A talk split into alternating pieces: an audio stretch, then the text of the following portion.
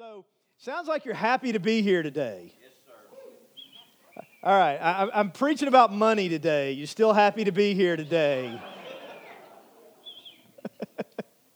All right, we're going to talk today about a godly mindset of, about money. Uh, sometimes people get nervous when we talk about money in church. We really don't do it that often uh, here at True Life. Uh, we don't try to coerce giving. I think it's a matter of the heart. And we're talking about more than giving today. So let me say up front, if you're a guest, if you're not a Christian, you're not a part of True Life, we don't want you to give. So just go ahead and relax. We're glad uh, that you're here, and uh, just hope that you'll let uh, God speak to you in this time. Uh, you know, if, if you're not a, if you're not a Christian, God is interested in your heart. He's not interested in your money at this point, although I do want us to see today that if we're followers of Jesus Christ, that every part of our lives, including under, including our finances, falls under His lordship.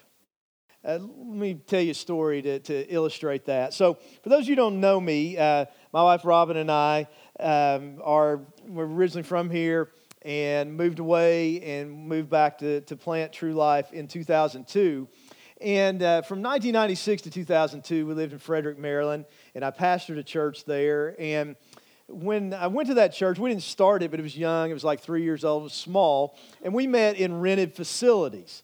So that means when uh, someone uh, was getting baptized that, um, you know, we didn't have a place to do it because we met in a school and then another place and, you know, didn't have a place like this, which we didn't at the beginning of True Life either. So, you know, I baptized some people in some you know, crazy, strange places around here, and especially in Honduras, you know, in rivers, uh, one time in a swimming pool full of green water, uh, and got sick the next day. But uh, uh, so, you know, we had to go to different places to baptize people. And a lot of times we used a, a church nearby, South End Baptist Church, and uh, we, uh, I was friends with the pastor. His name's Ken Stahls, good guy. He, he told me this story, I guess, one time when we were talking about baptism. But if you don't know this, weird things happen sometimes when people get baptized. If I ever wrote a book about being a pastor, the most entertaining chapter would be stories about strange things that have happened at baptisms. And uh, I, I could tell you some good stories, probably don't have time uh, right now. I have one particular favorite one, don't I, Preston? But uh, we, we'll refrain from that. But um, so he told me this story about uh, baptizing a guy one time, baptizing a group of people. And one of the things that you do Uh, if you're doing baptisms, is you uh, you kind of have this discussion before it's time for people to start going into the water. It's like, take off your glasses, empty your pockets, take off your shoes, that kind of thing, because I guess people are nervous, and sometimes they start to walk into the water with things on their person that you would think that they wouldn't be walking into the water with, right? I mean, we normally don't wear shoes in the water. Uh, we we normally don't, you know, wear glasses in the water, don't take our wallet. You know, one, I got my wallet ruined in one time with stuff that was in it on a water ride at Six Flags, which was not the most brilliant thing I've ever done. But anyway, he's telling us about this particular time, baptizing a few people, having this conversation. And he says, you know, you got anything in your pockets? And one of the guys says, yeah, I got my I got my wallet in my pocket. He's like, well, you know, take it out and lay it over here. It'll be fine. He's like, no, I, I don't want to take it out of my pocket. He's like, well, you don't want to get your wallet. Well, yeah, I do. I want to get my wallet baptized. What the guy said to him. And he's like, what are you talking about? And, and this guy was a brand new Christian. And he said that one of his biggest struggles before he became a Christian was that he had a gambling addiction. And that his finances were a wreck. And he said, I want to get my wallet baptized too as a symbol that I'm committing this part of my life, my finances. I'm giving my gambling addiction uh, to Jesus. I- I'm giving all of this to Him. And and I think that's a it's, a, it's a beautiful picture of the fact that every part of our life, if we're if we're really a follower of Christ, is under the lordship of Christ. Including our finances, our wallets, our purses. Sometimes it may not seem like every part of our life is under His lordship. We don't always live like it. Kind of what Mandy was saying when she was talking about I surrender all. You know, we can talk about surrender. We're not all the time, all the way fully surrendered. But the issue of, of being under the lordship of Christ is not ultimately our surrender. It's the fact that He's Lord. And if we're a Christian, He's not just our Savior. He is our Lord. So If if every part of our lives as, as followers of Jesus are under his lordship, including our finances, what does that mean? What, what, what does that look like? And uh, like I said, if you're not a Christian, we don't expect you to live like a Christian if you're not a Christian yet. We want you to be able to hear the gospel and consider it, but we want you to see, we want to give you the whole story, because sometimes I think what happens, and I've been guilty of this, is like we tell people, you know, Jesus, he loves you, he'll forgive you, oh, just give your life to Jesus, and, and then afterwards it's like, oh, but yeah, you need to do this, this, and this uh, as part of following him, to obey him, and Jesus said up front, count the cost. And counting the cost is realizing that Jesus is Lord. And so we're doing this series called This Is Us. And uh, we've been talking about, uh, you know, vision or mission or core values, that kind of thing over the next couple of weeks. Uh, Preston, one of our elders, great preacher, going to preach next week about uh, the core value that we need each other. And then Ray Chun is going to talk about service and ministry, that core value. But today, this doesn't connect with a specific core value. It's just when we're working on the series, our elders, our staff thought, hadn't preached about this in a really long time, kind of needed to address it. And but it flows out of what we talked about last week when we talked about worship. Part of our worship is giving.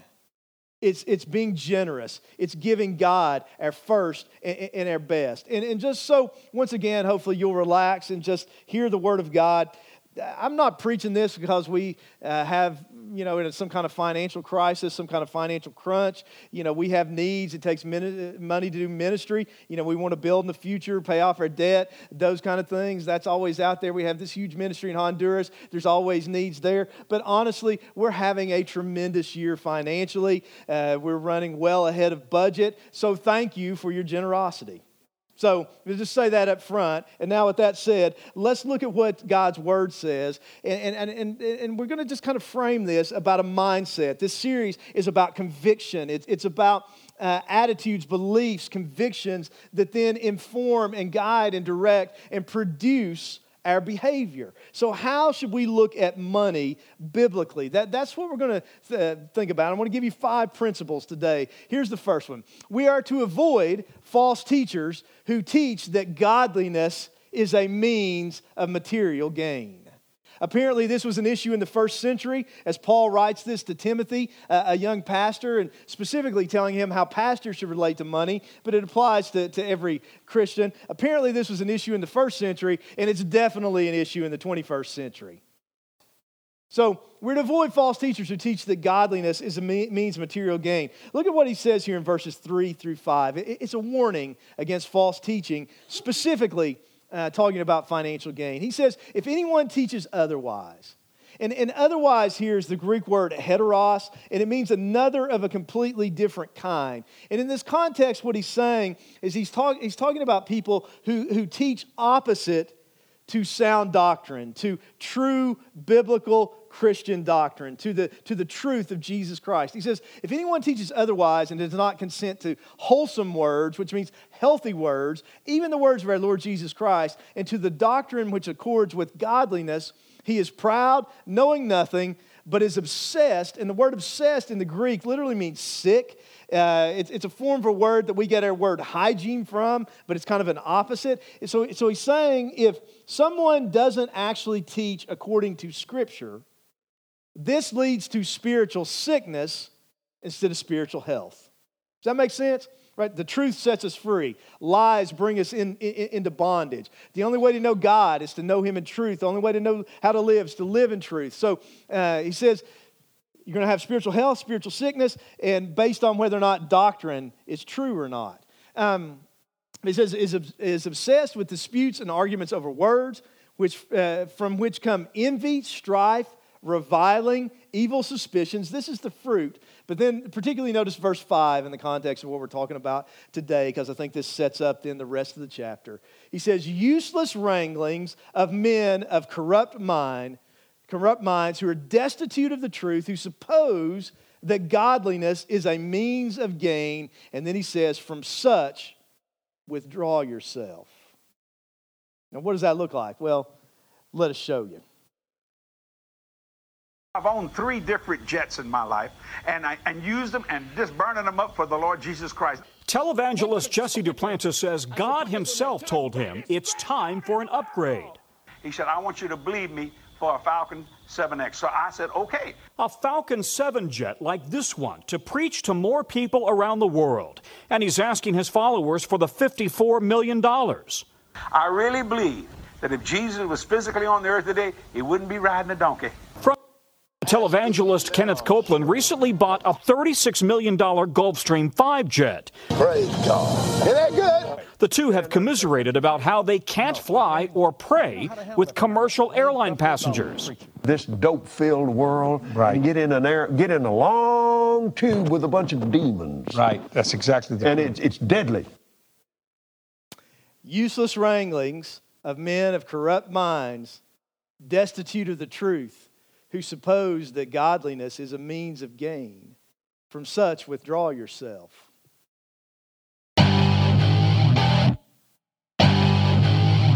You want the blessings of God? Christian, they're not yours because of the work of Jesus. No. Tithe! Give money and you'll get the blessing. If you don't, nothing for you. What has happened to the gospel of grace? These charlatans have turned it into a gospel of works. And they have put people, wow, have they put people under bondage. This is one of the most disturbing things you might ever see. Wow! I'll be out walk on this money. Woo! Woo! Woo! Howdy! Woo! Get some anointing. You put some up here. Woo! Man. Woo! Put some money. Put some anointing on this money. You put something up here. You put. You, you. Woo! Prosper. Prosper, I said.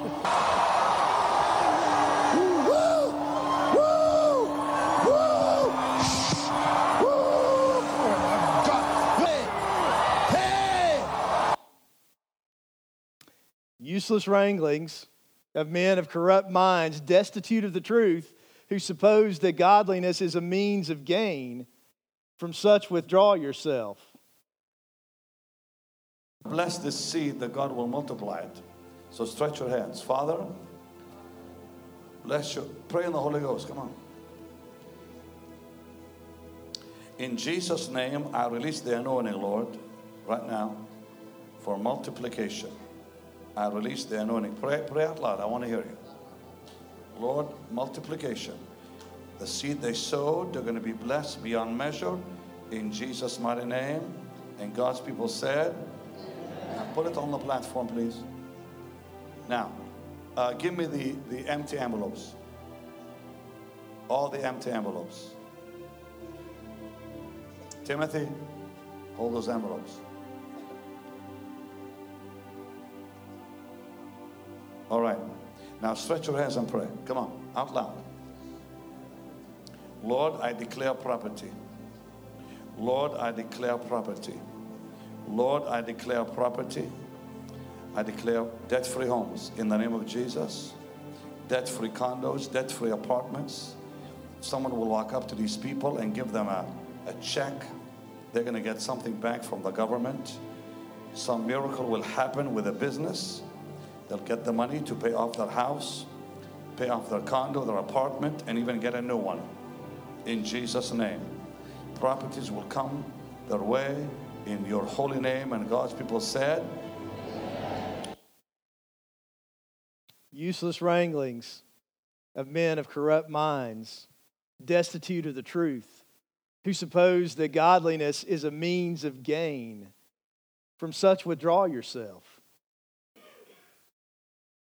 As we receive today's offering, we are believing the Lord for jobs and better jobs, raises and bonuses, benefits, sales and commissions, favorable settlements, estates and inheritances, interest and income, rebates and returns, checks in the mail, gifts and surprises, finding money, debts paid off, expenses decrease, blessing and increase. Thank you, Lord, for meeting all of my financial needs, that I may have more than enough to give into the kingdom of God and promote the gospel of Jesus Christ. Hallelujah. Hallelujah.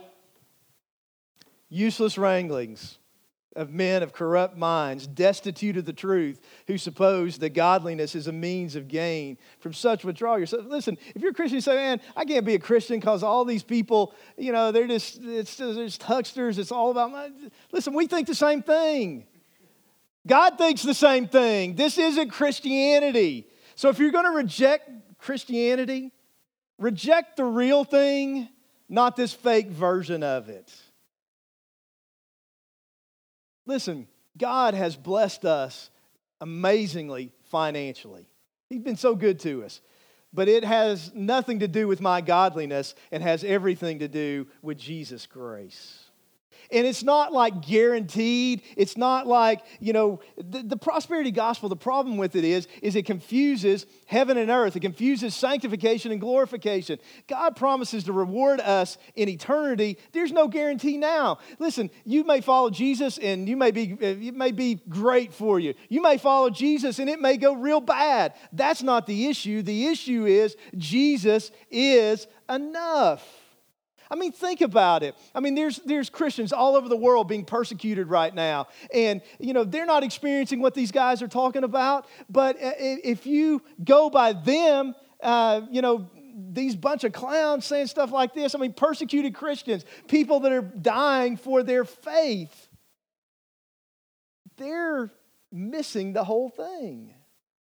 And I think something's really backwards about that. I mean, think about it. In Matthew chapter nineteen, there's a, a man who's called a rich young ruler who came and approached Jesus. Now, I want you to hear this. Money is morally neutral.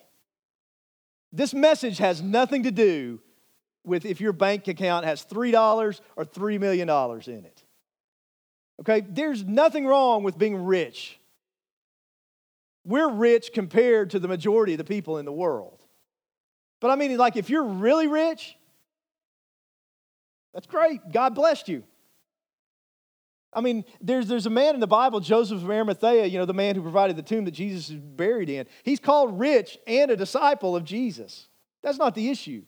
But the issue is when our riches have a hold of us. Because this young ruler who came to Jesus, you know, he said he kept all of his commandments and all these kind of things. Jesus said, well, if you want to be perfect, you really, if you really want to be perfect, what you need to do is you need to go and sell what you have, give it to the poor, and come and follow me. Now, nobody else in the pages of the New Testament did Jesus say that exact thing to. Thing to. Why did he say it? Because if we're going to follow Jesus, he has to be our Lord. And that money was this man's God. And he had to lay it down to really be able to follow Jesus. Because you, what Jesus said in the Sermon on the Mount, you can't serve two masters. You can't serve God and money at the same time. And in Matthew nineteen twenty-two, it says that this man went away sorrowful, for he had great possessions. Now, then, it, then Jesus said to his disciples, I surely I say to you that it's hard for a rich man to enter into the kingdom of heaven. He said it's easier for a camel to go through the eye of a needle than for a rich man to enter the kingdom of God. And then his disciples were really confused because, like so many people today, they equated riches with the blessing of God.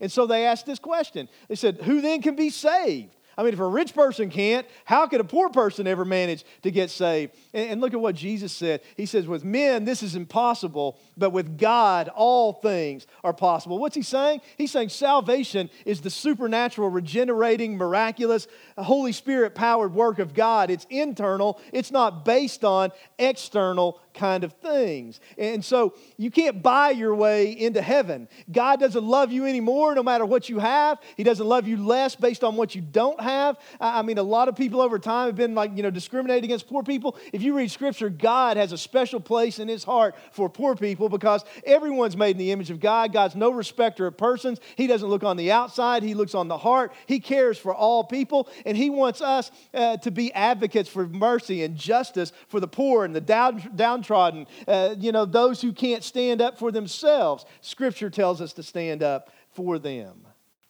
So, but Peter answered a question. He said, he said, we've left all and followed you. Therefore, what shall we have?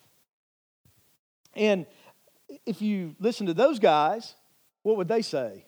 They'd say, man, you gave it to Jesus. He's going to multiply it back a hundredfold, right? He's going to give you houses and cars and debt-free life and, and everything uh, that you can ever experience. Now, I don't even believe they really believe that. I had a friend in seminary one time that called one of these ministries that teach these kind of things. And he said, I tell you what, if you believe if I give you a hundred dollars, then I'm going to get a hundredfold return on it. How about this? How about you give me a hundred dollars and then you'll get the hundredfold return on it? And they hung up on him.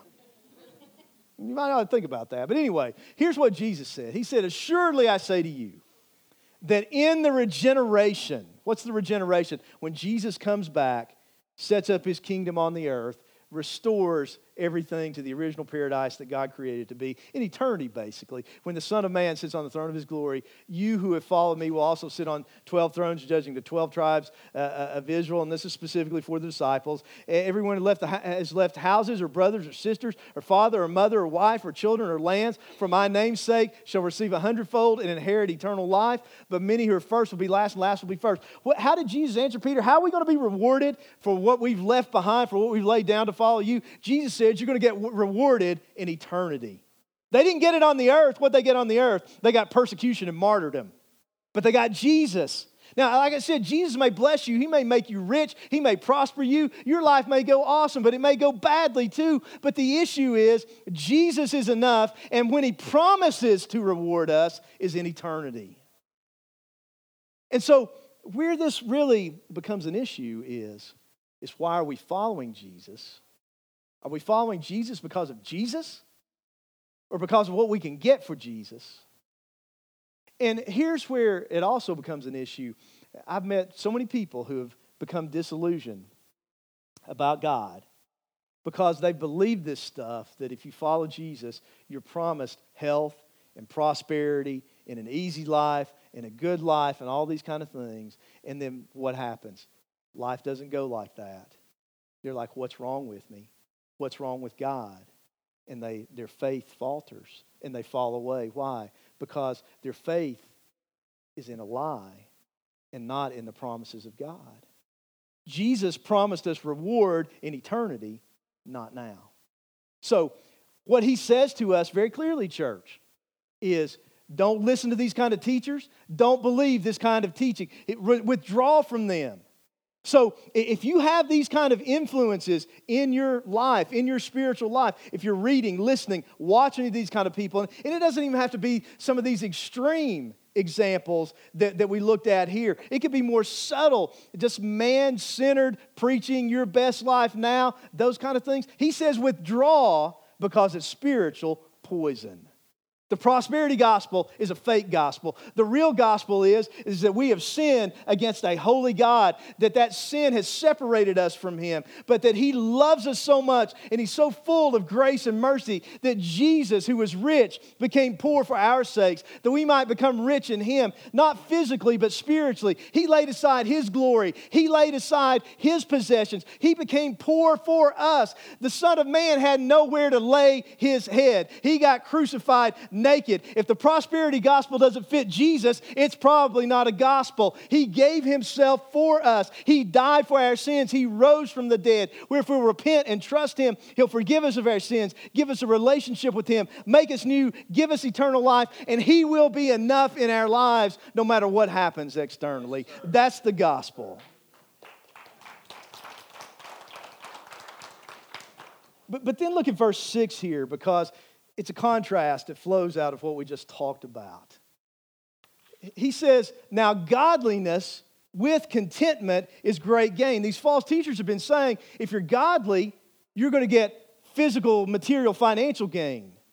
The Holy Spirit's saying through Paul that if you're godly and content, there's going to be great spiritual gain. And then he gives an example. He says, for we brought nothing into the world, and it is certain that we can carry nothing out.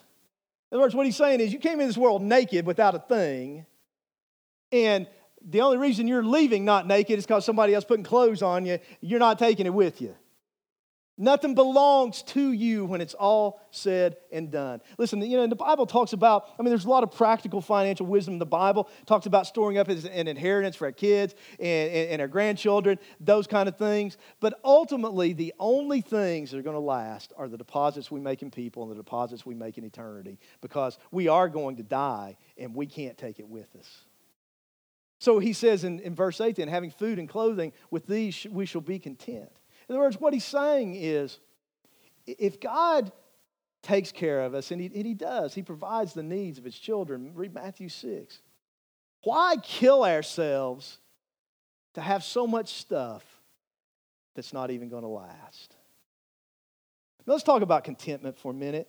And, you know, we're talking about financial contentment here, but but it applies in a lot of ways. I mean, I feel like I'm pretty content financially. Maybe there's some other ways, not so much. But we need to understand what contentment is. Contentment is basically means to be um, okay on the inside. It, it, it means to accept our circumstances and not be controlled by what's going on outwardly.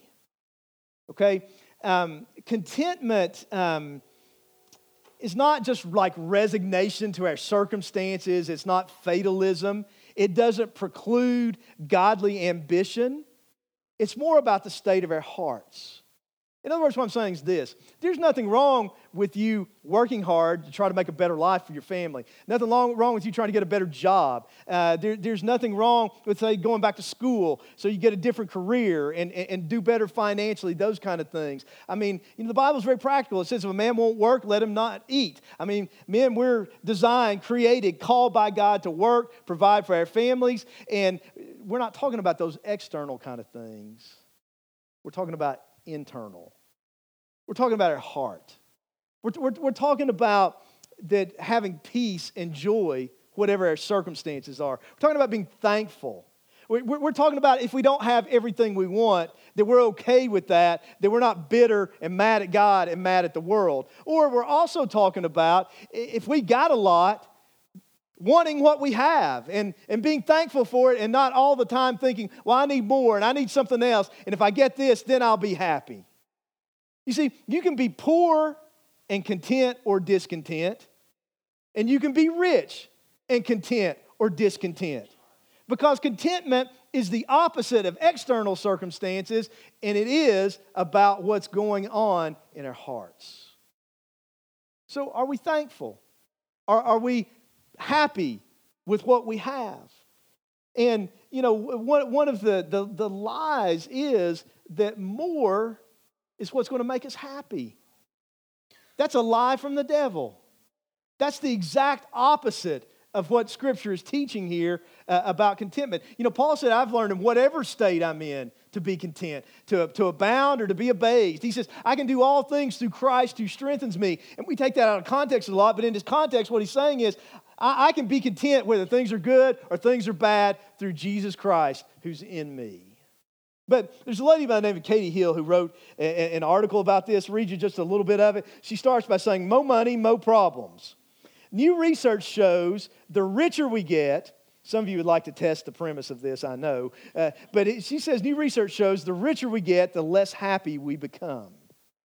A study published this month in the journal Nature of Human Behavior found that once we reach a certain household income, one hundred five thousand dollars in the United States, ninety-five thousand dollars globally, more income, quote, tended to be associated with reduced life satisfaction and a lower level of well-being.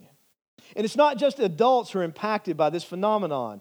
Children who come from affluent families are more likely to suffer from depression, anxiety, and substance abuse than those who come from less affluent families, research shows. So what exactly is eating at the rich? A lot, she says. More money, more wants.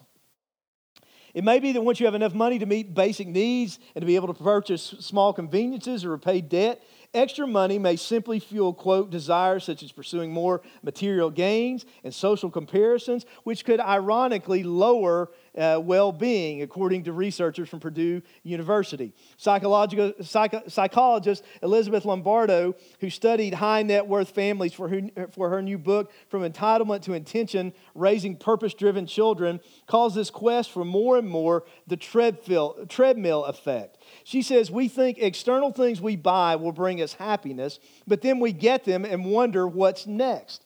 The next thing has to be bigger and better than we had before and than what other people around us have, she adds. The problem with this, of course, is that plenty of research shows that most material possessions don't make us happier. Instead, it's things like experiences and having more time to do the things we love and spend time with the people we love that drive happiness. The deepest pleasures are derived from interpersonal love, warm relationships, giving, appreciation, and gratitude.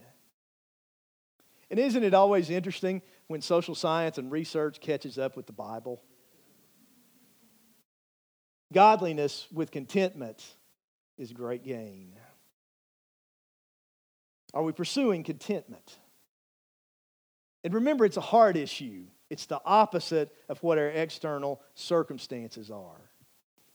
Number three, we see here in the scripture, we, we, there's a strong warning here that we're to flee from the temptation to love money and passionately pursue Jesus instead. Look at what he says in verses nine and ten. He, he used some very strong wording here. He says, those who desire to be rich. And I, I just wonder if we did a survey and got everybody to be honest in church, which would be a minor miracle, but if, if, we, if we could pull that off, how many of us would say, yeah, I want to be rich? Don't raise your hand. But I mean, we really want to be rich. So if you desire to be rich, here's what he says. Remember, it's not about being rich or it's not about being poor. It's about the state of our heart. Those who desire to be rich fall into temptation and a snare. And the word snare means trap. It's, it's a word that describes a hunter setting a trap uh, to catch its prey. It's a temptation and a snare. It's a trap. And many foolish and harmful lusts, greed, which drown men in destruction and perdition. And, and destruction means physical death. Perdition means spiritual death. It'd be like Judas, who was greedy, ended up hanging himself, and he went to hell. He experienced destruction and perdition because of his love of money. Verse ten, he said, and this verse gets misquoted a lot, right? It doesn't say for money. It says what? For the love of money. It's about our heart. We're talking about a mindset. We're not talking about our bottom line. We're not talking about external circumstances. We're talking about our mindset. For the love of money is a root of all kinds of evil. All kinds of evil. For which some have strayed from the faith in their greediness and pierced themselves through with many sorrows. If money becomes our God and it can be an idol, it's going to end up bringing destruction in our lives. That's what he's saying. What do we love? What's our affections? Are our affections most for Jesus or are they most for money? Are we greedy? Are we obsessed with having more? And, and, and listen, once again, you could be rich and be completely content, or you could be poor, and verses nine and ten right now are eating your lunch because it's about the heart and not about the external circumstances. You could be all the time coveting and jealous of people who have more than you, and it's ruining you. You have no peace in your heart because this is the state of your heart. It's about our affections. But what he's saying is this love of money is destructive. Uh, on Saturday, Apple sends out an email that has like five news articles from the week. And, and I saw this yesterday, and, and the, the headline of one of them, uh, with me preaching on this today, just completely uh, caught my attention. Uh, the, the title is From Lottery Winner to Bank Robber. And it's the story of a man by the name of, of Jim Hayes who won nineteen million dollars in the lottery in California and ended up in prison for ten bank robberies totaling about forty thousand dollars. And when he committed these robberies, he was a homeless drug addict. He had, he had blown through, I think it was, I think it said like thirteen point some million dollars after taxes. He had blown through that on a divorce settlement, buying all these high-end cars, you know, just dumb, stupid financial, one decision after the other. And he said, having money enabled me to live my wildest dreams, but there's a flip side, it's the lottery curse. What's the lottery curse? That the love of money is a root of all kinds of evil, from which some have strayed from the faith in their greediness and pierced themselves through with many sorrows. But then notice the flip side in verse eleven. Notice what he says. He, he says, but you, O man of God. He says, flee from these things. Listen, these are idols that can just naturally to be, be in our hearts. So he says, you got to run from this. And when we run from sin, we've always got to run to Jesus because we don't live in a vacuum. It's not just a matter of saying, I'm not here just saying, you know, like, don't be greedy, don't love money. I'm saying, let Jesus change your heart because it's about our affections. He says, you, O man of God, flee these things, pursue righteousness, godliness, faith, love, patience, gentleness. Fight the good fight of faith. Lay hold on eternal life to which you were also called and have confessed the good confession in the presence of many witnesses. I urge you in the sight of God who gives life to all things and before Christ Jesus who witnessed the good confession before Pontius Pilate. Notice the emphasis on Jesus here, that you keep this commandment without spot, blameless until our Lord Jesus Christ appearing, which he will manifest in his own time. He who is the blessed and only potentate, which means sovereign or ruler, the King of kings, the Lord of lords, who alone has immortality, dwelling in unapproachable light, whom no man has seen or can see, to whom be honor and everlasting power. Amen. What's the desire of our heart? Is it pursuing and knowing Jesus, becoming godly, or is it riches? Is it things?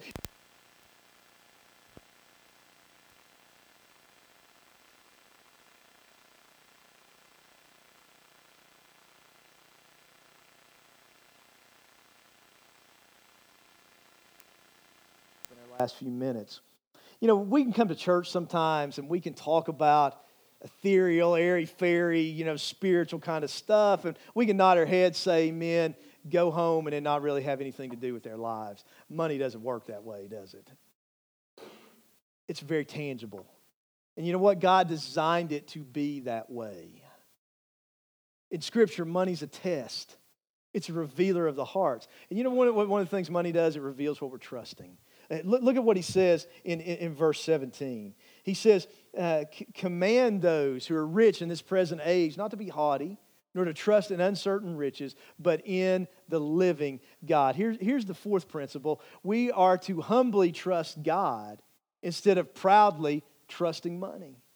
Where's our identity? Where's our security? But notice the thing about this. Uh, Jacob, put the, put the verse back up there if you would. Look, notice the end of verse seventeen. I didn't read it. It says, the living God who gives us richly all things to enjoy. He's a good God. He's a gracious God. I'm not saying go sell everything you have and live in a monastery. I'm saying enjoy what God's given you, but acknowledge Him as the source. Thank Him for it. Be content with what He's given you. And then, you know, out of that also, we're looking at the last verse here, last couple of verses, is be generous. See, here's the thing. Does everybody know what a trust fall is? Everybody, you know, you fall back, let somebody catch you. And, and it's designed to show whether or not you actually trust somebody or you just say that you trust them. You know what money is spiritually? It's a trust fall. It's a trust fall. It shows whether or not we actually trust God or we have a dead faith without works that just talks. So what are we trusting in? Well, how do you know if you're trusting God with your money? Well, how obedient are you being to biblical principles? How much time do you spend worrying about whether or not your bills are going to be paid? How generously do you give? You answer those three questions, and that's a pretty good start to knowing whether or not you're trusting or you're just talking about it. It's very tangible. And so the last principle here, verses eighteen and nineteen, is, is just to simply to be generous. Look at what he writes here. Let them do good, that they be rich in good works, ready to give, willing to share, storing up for themselves a good foundation for the time to come, that they may lay hold on eternal life. Remember what he said earlier? We can't take it with us, so we better invest it in eternity if we want to hang on to it. I mean, that's the only investment that's ever ultimately going to last. We're to be generous, to do good, to be rich in good works, ready to, ready to share. Remember what Jesus said? I think this may be Paul's commentary on what Jesus said in the Sermon on the Mount. He said, don't lay up treasures on earth where moth and rust uh, corrupt and where thieves break in and steal, but lay up for yourselves treasures in heaven where neither moth nor rust corrupts and where thieves don't break in and steal. And then verse twenty-one is probably the key. For where your treasure is, there will your heart be also. Here's one of my favorite quotes. Um, I should, well, thank you, Jacob. He added in in between service. Want to know your net worth? It's from Ed Young Junior Simply add up everything money can't buy and death can't take away. That's what you're really worth. You ought to hang on to that. What are you really worth? It's not what your bank account says. It's everything that money can't buy and death can't take away. Levi Lusko says, we either leave our treasure or we go to our treasure. We either leave our treasure or we go to our treasure. Uh, I, I, after a lot of you know uh, or know of, you know, Coach Ken Sparks, you know, legend around here, just a, a great man of God, absolute real deal. I went to college with his son Chad, and I sent him that quote after Coach Sparks died and said, your dad went to his treasure. And that's what's going to happen for each and every one of us. We're either going to go to our treasure or we're going to leave our treasure. Where is, is our treasure? John D. Rockefeller said, after it's all over, the religion of man is his most important possession. Why? Because we're not going to possess anything else. Listen, if we have Jesus, we have eternal life. And so the most important decision we can ever make is to trust Christ with our lives, to bring Him our sin, receive His righteousness in return, surrender our lives to Him so we're ready for the final day, but then to live every day in every area of our lives, including our finances, to prepare for that day, uh, to where we'll stand before Jesus and give account for our lives. And, and either as Christians, our lives will be burned up like wood, hay, and stubble, or they'll stand Uh, his refining fire like gold and silver and precious stones. Jesus is Lord over all. Do we live like Christians that He's Lord over our finances? Do we reject this prosperity gospel idea? Are we pursuing contentment? Are, are we dealing with the idol of greed in our hearts? Are we actually trusting God instead of material things? And what do our actions say? And then, are we generous? If we say Jesus is Lord, that's how He's calling us to live.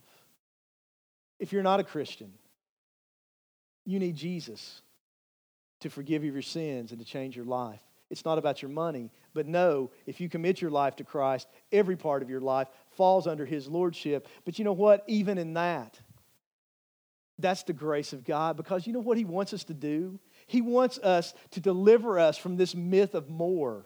He wants to deliver us from the tyranny of, of the state of our hearts, of whether or not we can have peace and joy and contentment being based on external circumstances. He, he wants to deliver us from our lives being based on things that won't last. He wants to deliver us from the idol of materialism. He wants us to have a peace through trusting Him, knowing He's a good, good Father who loves us and who takes care of us. And that doesn't mean He's going to make us wealthy, but it means He's always with us, and He'll never leave us or forsake us, and He's going to meet our needs, not just externally, but internally, and we can know the joy and the happiness uh, of being generous, knowing that God will take care of us, and knowing that we're making an investment in people's lives, and knowing that we're not wasting our lives, because we know that we're making an investment in eternity that will last forever.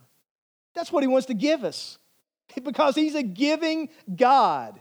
He's a gracious God, and everything He does is for our good.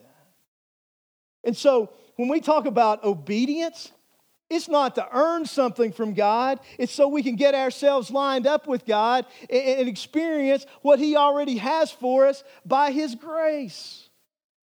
And see, so if we're living as Christians our lives against God's plan in any area of our lives, including our finances, what we're doing is we're fighting against the truth. And some of you right now know, if you're honest, that that's a losing battle, and your financial situation is tangible proof of it.